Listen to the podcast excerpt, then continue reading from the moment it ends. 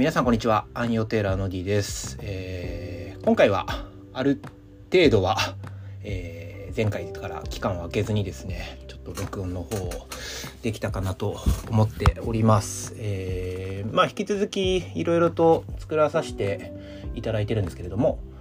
最近ですね、ちょっとアンヨテーラーの中でですね、グラフィックの案件、やっぱちょっと増えてきているかなと思っていて、まあ、日々、いられに向かいですね、なんかこう、まあ、主だっては T シャツだったりとかシャツだったりとかに入れるグラフィックをいろいろと、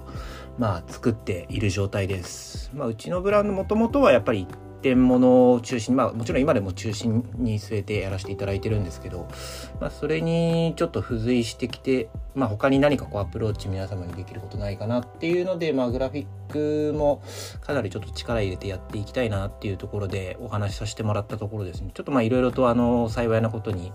えーまあ、ちょっと作ってみてっていう形でお話しいただけることもあってですね、まあ、そのあたりをこう今一個一個、えー作っていってるような状態になってます。えまあもともと僕ちょっとですね洋服の道にまあ進むってなったんですけどもともと美大の方にですね行こうかなと思って、まあ、予備校なんかにもちょっと通ってました。まあ芸大とかなんかこう、えー夢を見てしまったせいでですねまあいろいろとちょっと苦労をそこでしてしまったかなっていうのもあるんですけどまあ見事にですねもう本当に僕ちょっとあの勉強の方が本当に好きじゃなくてですね受験と目打ってはいたけどほぼほぼ今思えばあれは全然勉強になってなかったなっていうくらい座学が全くできなくてですね。まあ絵を描くこと物を作ることはもう大好きなんですけどまあちょっとそういうところで、えー意外とついていけなかったっていうのでまあ結局のところは専門学校の方に行くことになったんですけどまあでもなんかその当時すごいやっぱこうデッサンですね。一番こう基礎でありよく、まあ、授業の中でもやっていくことになった、まあ、デッサンなんかもちょっと久々に最近ちょっとこのグラフィック多くやってる中で、まあ、絵を描くこともなんかまた増えてきたのでなんかデッサンとかちょっとまたやってみたいなみたいなまあちょっとあのこういう道少しでも触れられた方だからだったらよくわかると思うんですけども石膏像を描いたりとかっていうのにもう本当に日々日々どうやって描くのか鉛筆の使い方がどうなのかとかどうやって描いたらどうやってこすったらここの陰影がこういう風になってみたいな。で書き込みまくって、えー消しまくって、えーまあ紙が破れてその日はおしまいになる。って言って友達と飲みに行くみたいな感じで ほぼほぼ予備校を過ごしてたような気がしますね。まあでも今やっぱものづくりするっていう中でもすごくまあ本当勉強になったなまあ勉強になったなというよりも今からでももう一回勉強し直してみたいなって思うくらいやっぱ奥が深かったのは、まあ、やればやるほど今こういうものづくりやればやるほど本当あの基礎的なところっていうのは奥が深かったなと思うんでなんかまた実家に置いてある、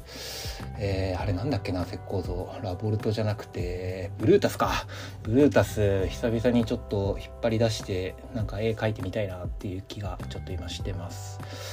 でまあなんかそれに付随して、まあ、せっかくまたこうやっていつもお話してるんですけど、えーまあ、アニメだったりなんだったりっていうのをまあ見ながらお話もさせていただいてるのでまあこういうのかで今一番ホットなのっていうとまあ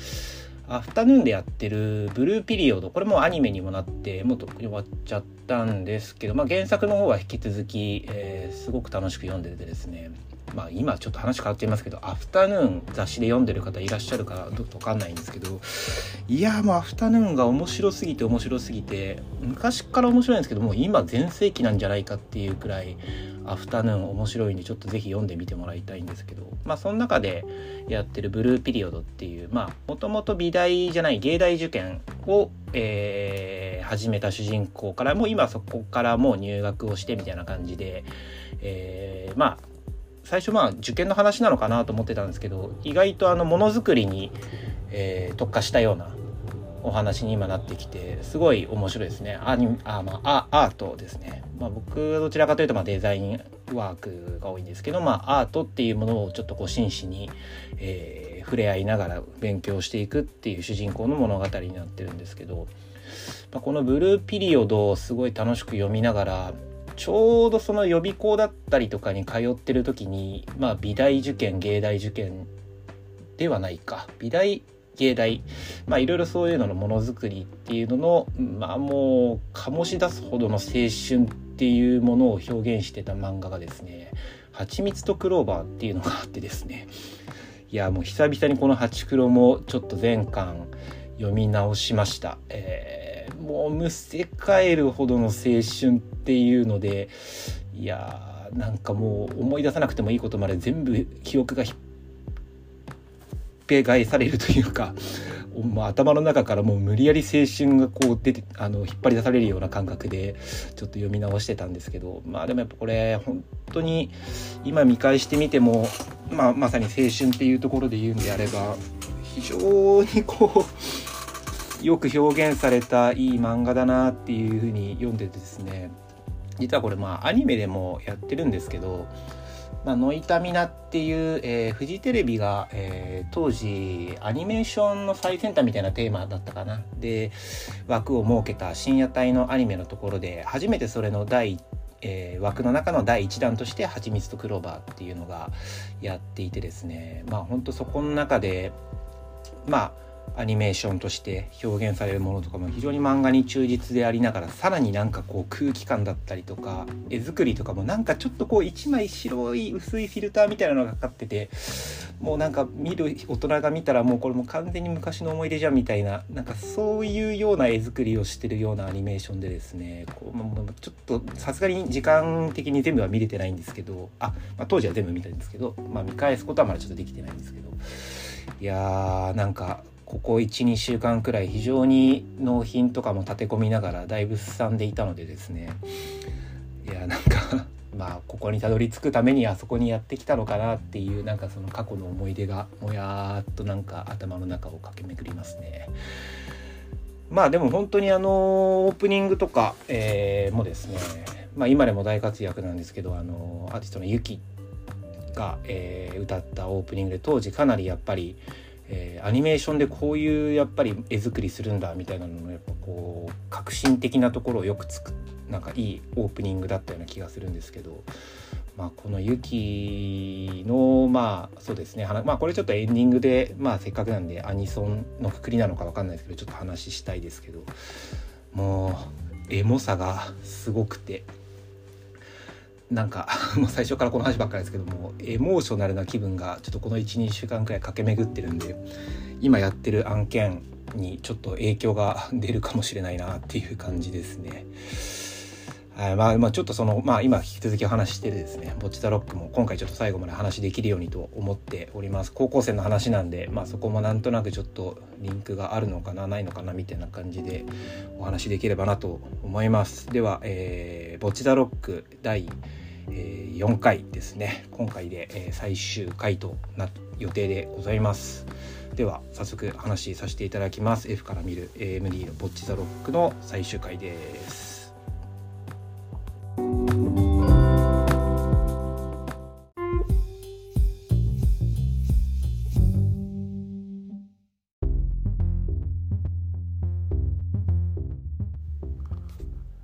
はい。では、F から見る AMD、えー、ボッチザロック回、えー、最終回となります。えー、ボッチザロックはですね、ボッチちゃんがですね、高校に入学をしてからですね、半年間くらいの期間をアニメとして描いてるような感じになってます。えー、最終回はですね、ちょうどまあだから4月からの半年間ってなってくると、ちょうどあの文化祭シーズンっていうことも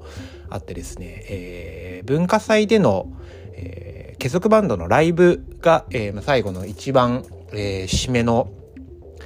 えー、とですね、ライブというか、えー、見せ場になっております。えー、まあ本当にあのー、番組の構成的な面でいう、まあメタ的なところで見ていくと、最終回の、えー、12話、12話ですね、が、もう本当に入りからですね、この結束バンドの、えー、ライブシーンから始まるって結構意外と斬新というか、えー、オープニングが始まってすぐにもう曲が始まるっていうような感じの構成になっていてああなるほどこういう見せ方するんだなみたいな感じでちょっと見ていましたね。えー、まあそこの文化祭っていうところに当たるまでの、えー、3話か3話くらい、えー、準備会みたいな感じになっているのが、まあ、最終の、えー、会に向けての、まあ、番組的な構成になっているという感じですね。えー、まあ正直その文化祭に向けての T シャツ作りっていうわけではなかったんですけど、まあ、バンティーを作ろうっていう回が1話あってですね、まあ、これなんかまさにもう、えー、F から見るのところの一番お話しするべきところだと思うんですけど、バンド T シャツ、ちょうど今ですね、自分もあの、アイオテラの方で、えー、まあ、バンド T シャツとは違うんですけど、まあ、ちょっとそれに準じたようなテンションの T シャツのデザイン何個か起こしてですね意外とあのやっぱりヴィンテージのバンド T シャツとかいろいろ見ながら今ちょうど参考にして作ったりとかデザインを起こしたりしてるんですけどなかなか昔のそのヴィンテージの感のある T シャツのデザインってやっぱ難しくて。いや今まさに試行錯誤してるんです僕もっていう感じですね。まあ、結束バンドの方のバンド T シャツはですね、えーまあ、まさにその結束バンドですね。結束バンドの、えーまあ、丸いシルエットに、えー、そこの真ん中に結束バンドっていう書かれている、えー、これはですね、まあ、3人くらいでそこのデザインあ、まあ、一応4人か。1人は欠席みたいな感じだったんですけど、まあ、3人で、えー、出し合った案を、えーまあ、出し合う中で、まあ、決まったデザインですね。えー、結局最終的には、えー、いじちにじかちゃんの、えー、デザインが採用されるというか、まあ、半ばまあほぼほぼそれしかないだろうっていうような感じで決まっていくんですけど、えー、とてもシンプルで、えー、まあ本当にデザイン的な感じで、えー、とてもまあまああのー、今いいデザインというかまああの着やすいデザインになってるんじゃないかなっていう風な見え方がしてるものでしたね。ちなみにですね、えー、ぼっちちゃんの、えー、出したデザインはですね、えー、もうほんとで、デスメタ、えっ、ー、と、T シャツにチェーンをつけたんだっけな。もうその T シャツのグラフィックデザインとかうんぬんっていうよりも、えー、チェーンをつけてそこにピックをつなげて落とさないようにとかなんかそんな話だったかな。ちょっともう、法制的な面から踏み込むくらい結構斬新なデザインで、えー、意外とそういうの好きなんだみたいな感じのデザインが出てきた感じでしたね。で、まあそこで、この間もちょっと、まああの、ぼっちゃんの私服の話一回あるんでっていう話、まさにここで出てくるんですけど、えー、まああまりにもそういう斬新なデザインだったんで、ぼっちちゃんのその私服みんなで気になってどんなの着てるのみたいな話になるんですけど、えー、ぼっちちゃん基本的にあの全部お母さんが買ってきてくれた洋服を、えー、着るというかまあ実際着てないんですけど、えーまあ、お母さんが買ってきた洋服しか持ってないっていう話でいつもジャージになっちゃってて、えー、まあ実際それを興味があるんで、えー、2人がですね着てみてくれ着てみてくれってせがむわけですね。えー、そこでまあもう根負けしてぼっちちゃんが着るんですけどそのまあ洋服がですね非常にこうガーリーでまあ普段だったらえっ、と北さんか北さん一番あのバンドの中でもガーリーな女の子なんですけどこの北さんが、えーと、着てるようなすっごいガーリーで清楚なガーリーで清楚、まあ、まあまああの女性らしい長いスカートの本当にあのワンピースで綺麗っていう感じなんですけど、まあ、そういうものをお母さん好みみたいで買ってくるみたいで、まあ、これが非常に似合っちゃうんですね。でまあもともとアニメなんでみんな美少女に描かれてるんですけどまあでも設定としてぼっちちゃんってやっぱりちょっとこう前髪も長くて顔もちゃんと見えなくて、まあ見出しだみこと不潔でこそないんですけども、本当にあんまりこう、興味がないっていうキャラクターだったんですけど、そこで初めて、えー、まあ美少女だったんだっていう、えー、表現がなされます。まあまあ、あのー、髪型とかうんぬんもそこでいじらしてくれみたいな話になってって、まあちょっとまた一悶着あるみたいな感じだったんですけど、基本まあぼっちちゃん実は美少女だったという、まあまあ、あの、ありがちな、えー、ことが描かれたりとかはしていましたね。まあそこの中でまあ T シャツのデザイン、まあ、初めて決まっていく。あ、ちなみにですね、北さんの出したデザインは非常に真面目で、えー、クラス T シャツみたいな、えー、みんな頑張ろうみたいな感じの T シャツが出されて、まあ、これちょっとロックっぽくないねっていう話で確か、えー、却下になったような気がしますね。えー、もう一人山田亮ちゃんが出してきたのは、えー、もうデザインというよりもなんか食べたいものの、えー、カレーだったりとかチャーハンだったりなんかそんな感じの言葉の羅列がひたすら送られてくるみたいな感じで描かれてたんで、まあもうそもそも頭数に入ってないっていうような感じで書かれてました。まあそれでまあ一時、一日かちゃん、えー、書かれた、えー、そのデザインで、まあ行くことになって、まあでも高校生の段階で、まあこれもまたメタ的な視線になっちゃうんですけど、あのデザインが起こせるんだったらまあ結構意外と将来デザイナーとかそういう方にこの子進むんじゃないかなみたいな感じ。は一応まあ成功するあの結束バンド成功する可能性もあるんでバンドでやるのかもしれないですけど。まあそれ以外の道ってなったらまあデザイナーなんかは結構おすすめできる、えー、まあ本当にあの綺麗にまとまったいいデザインだったっていうような感じですね。で、まあ、それをちょっとまあ、着る機会、えー、図らずとも一番最初に着るライブっていうのが、まあ、この文化祭っていうのになっていくという感じになっています。まあ、文化祭、本来、あの、そんな陽キャのイベントに、えー、まあ、ぼっちちゃん、えー、出ることをすごくこう、えー、まあ、嫌だなというか、まあでも、まあでもそもそもそこを目指して、えー、まあ、ギターもやってたしみたいなのですごいこうモヤモヤ悩むんですけど、えー、結果それをちょっと用紙をですね出すタイミングでまあいろいろ紆余曲折あって、えー、ザ・陽キャの北さんが出してしまうことになります。えー、まあでもそれでもですね、まあ本来誰かに背中を押してもらわなかったら出せなかったっていうような形で、ぼちちゃんもじゃあ頑張ろうっていう感じでみんな、えー、そこの文化祭に向けてですね、まあ学校はあの年上2人組チームは違う学校なんですけど、まあそれでも4人で、えー、まあその文化祭のライブ出ることになります。そこで初めてのお披露目で、まあ、T シャツを着るという感じになってますね。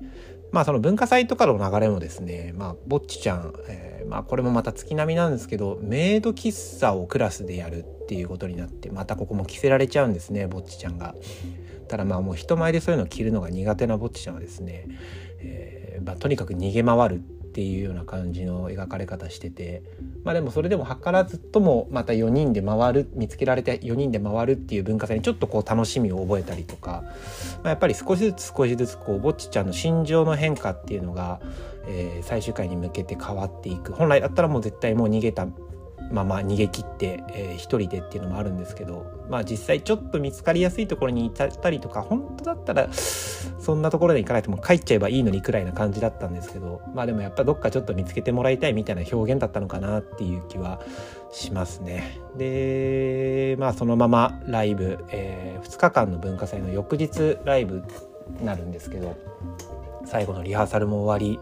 えー、まあ実際ですねその T シャツを着てみんなの前で、えー、オリジナル曲だけで構成したライブっていうのをやるんですけどまあ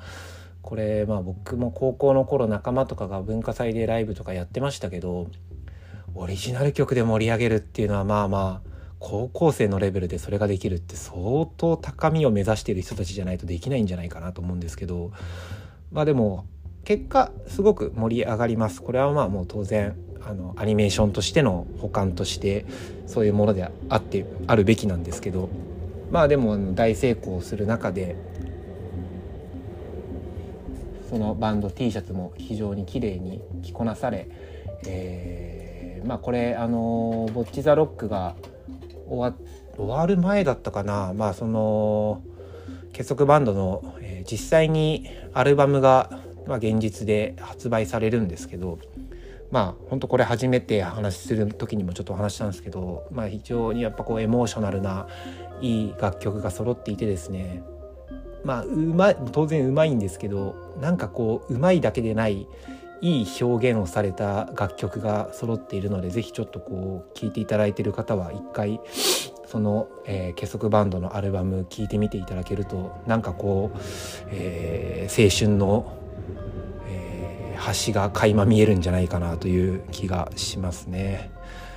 えー、まあ、今回 F から見るっていう面で言うとまあ本当その辺りが、えー、ぼっちちゃんのこう少しなんだろう本来だったら絶対にやらなかったはずなのに多分その仲間でバンド T シャツ作ろうなんて言っても自分の案なんかは基本は出せないのにまあものすごいなんかこう積極的に自分の案を出しちゃったりとかまあ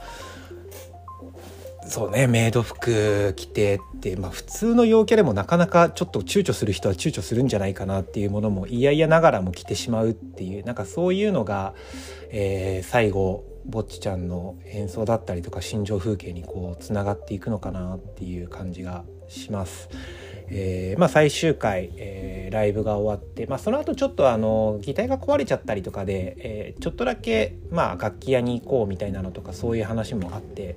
まあでも今までだったら一人で楽器屋行くことも思い浮かばなかったような怖がってまたそういうところにつながってくるのかなと思うんですけど、まあ、そこでちょっと新しい相棒の、えー、ギターを、えー、買ったりとか、まあ、これはきっと2期へのフラグなんじゃないかなと僕は切るところのタイミングとしては思ってるんですけど、まあ、そういうものを買ってみたりとかで、えー、最後ですね1話と全くに近いくらい同じ構図でぼっちちゃんが朝投稿をですねするシーンがまた描かれます。新しいギターを背負ってですねまた高校に通っていくって言った時に、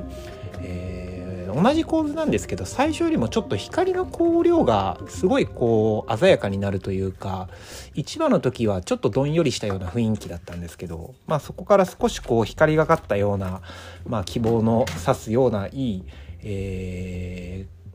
ーまあ、表現で、えー、ぼっちちゃんが行ってきますっていうので、えー、最終回が終わるような流れになっていたと思います。えー、ボッチ・ザ・ロック、えー、最終回ですね今回ちょっとまあ綺麗にまとまっちゃったんで意外と好きいけましたね。まあ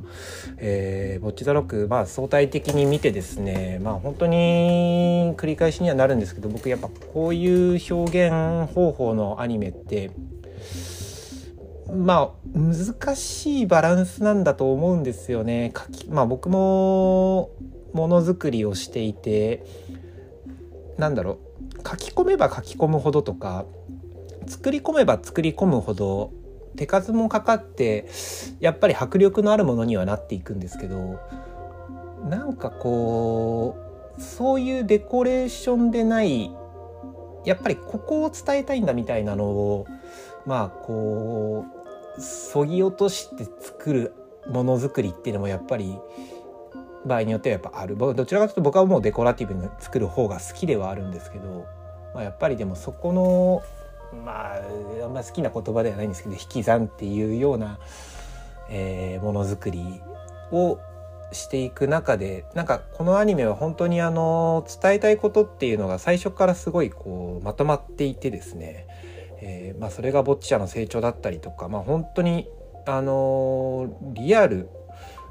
なんですよね。なんか余計なものに目がいかない、うん、あ、でもそういうわけでもないか、まあ、ギャグアニメとしてもすごく成立してるんですごく面白いんですけどなんかでも制作陣がもうこれを伝えようっていうのがすごく分かりやすいものになっていてなんか考察とかそういうもの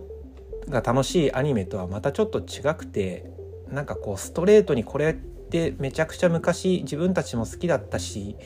なんかこういうものを本当に表現したいんだっていうのがやっぱこう素直に伝わってくるアニメーションだったと思いますね。まあ、僕は前もお話しした通り、えー、きくりちゃんというですね、えー、まあ、ぼちちゃんの師匠枠みたいな感じの子が一番ちょっとこうキャラクターとしてはなんか共感も湧くし好きなんですけどまあでもなんかそういう魅力的なキャラクターもうほんとキャラクターアニメーションだなこれはっていうのが、えー、よく伝わってきて楽しかったです。まあちょっとこれたまにやっぱり見返したくなるアニメだと思うんでまあなんかちょっとまた期間置いて見返したりとかしたら何か見つかることもあるかななんて思っております。というよりもまあ是非、えー、2期希望ということで、えー、まあおそらくあるであろうその2期をちょっと楽しみに待ちたいと思って、えー、ボッチ・ザ・ロックですね F から見る AMD のボッチ・ザ・ロック回を、えー、終わりにしたいと思います。ありがとうございました。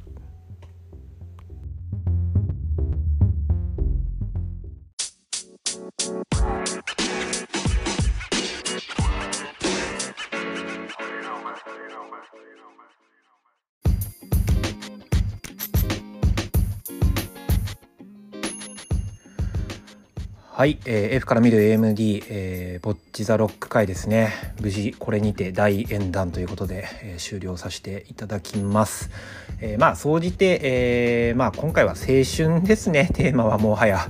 えー、まあ、自分のことも思い出しながらみたいな感じで、まあ、後半今回からちょっとアニソンに絡めた話みたいのできればと思ってるんですけど、まあ、さっきお話しした前半でですねお話してた、まあ、ハチクロはちみつとクローバーというもう伝説的な漫画ですね。今若い子とかでも知ってる人だったら全然知っているんじゃないかなと思います。羽海のちか先生というですねもう各作品各作品全てヒットを飛ばすっていうもう現代の、えー、ルーミーというかですね、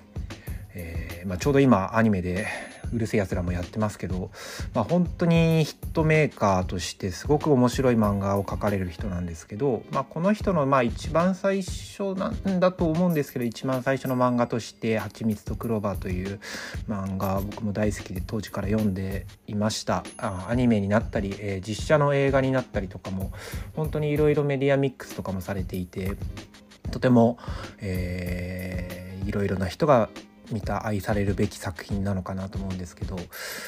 まあこれがやっていた、えー、深夜アニメの枠がですねまあ先ほども話した通りノイタミナっていうノイタミナですね、えー、逆から読むとアニメーションっていうんだったと思うんですけどノイタミナっていう、えー、フジテレビが起こした、えー、アニメ枠今でもやってる枠になります。今はちなみに何をやっているかというとですね今回もウィキデピア先生い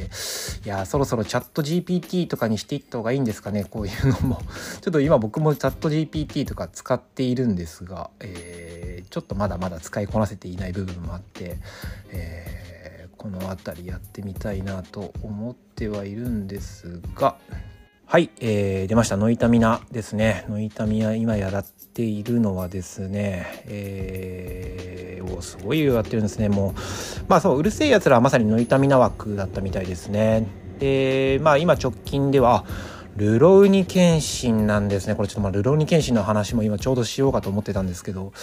お超偶然ですね。えー、ルロウニケンシン、えー、新作なのか、まあ、えー、リメイクなのかで、また、えー、2月、7月、今まさに今やあ、次からか、7月からやるみたいですね。まあ、これちょっと見てみたいですけど、えー、ハチミストクローバーのですね、えー、オープニングの歌は、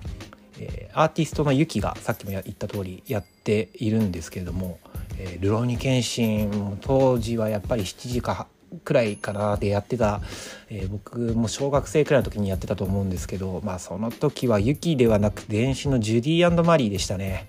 え、そばかすというもうこれは僕たち世代の中ではもうあまあもうエモ中のエモですもう本当エモーショナルなことばっかりですけど、えー、が、えー、主題歌だったアニメになってます。とてもです。まあルロニケンシン自体も面白かったのでアニメも当然面白かったんですけどまあその時のユキのその、まあ、ジュディマリーのそばかすがオープニングっていうのがなんかすごくセンセーショナルで当時あんまりそういうバンドみたいなのがアニソンを歌うっていうのがまだあんまりなかったんじゃないかなと思うんですけどその時の先駆けっていうのもあってかなり話題になったんじゃなかったかなと記憶がありますね。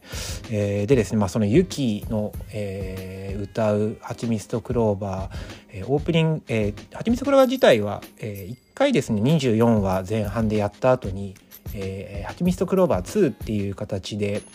しばらく期間が空いてから、えー、最終回まで漫画の最終回まで全部きちんとアニメになった本当に綺麗に愛されるべき漫あ漫画でありアニメだったんですけど、えー、オープニングのその1期目の方か。1期目の方のオープニングをですね、えー、オープニングの画像ですね作ってるのがですね野田凪っていう当時すごく有名だったアートディレクター、えー、が作ってました。ユキと野田凪っていうともう本当にあのジュディマリーをユキが出てから何回かその野田凪っていうアートディレクターが、えーまあ、ミュージックビデオを撮ったりとかしててどれもやっぱりすごく当時僕たちくらいの世代のデザインやってる人から見たら、えー、斬新でですねちょっと毒っ気があってやっぱりすごくキャッチーな、えー、作品をすごく作り出す人でですねまあ、ちょっと残念なことに本当にそれからそう遠からずで、まあ、ちょっとあの亡くなってしまうような状況になってしまってですね今ちょっと新しい作品とか野田凪のものは残念なんですけど見ることができないんですけど、まあ、興味ある人は是非当時の野田凪の作品とか見ると今でも本当に斬新なんでまあ本当参考になることもすごく僕も多いなって感じで。で、まあ、まさに今回のその最終回ですね「ボッチ・ザ・ロック」の文化祭やるっていう流れの中でまあうち僕、まあ、桑沢デザイン研究所っていうところの専門学校に通っていたんですけど、えー、文化祭になるとですねファッション科はですねファッションショーやるんですね。でまあそんなに大した人数いるようなファッション科でもなかったんですけど、まあ、その中でもまあ多少のこうライバルで勝手にこう見てる子がいたりとかまあなんかこう一応そういう審査員がきちんと入ってファッションショーやるみたいな感じだったんで、まあ、もちろん優れた作品にはえー、まあ、賞がちょっと与えられるみたいな感じで、えー、いろんな人が来てくれるんですがその中の一人にですね確か2年生の時のファッションショーに野田凪が審査員で来てくれたような記憶がまあ記憶がというかまああのはっきり覚えているんですけど野田凪賞は僕は残念ながら取れなかったんですけど、まあ、野田凪が来てくれるっていうなった時の、まあ、みんなの目の色の変わり方って言ったらやっぱり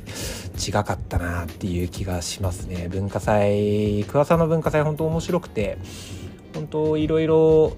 なんか、まあ、当然お酒出すお店とかばっかりでしたけどあまあ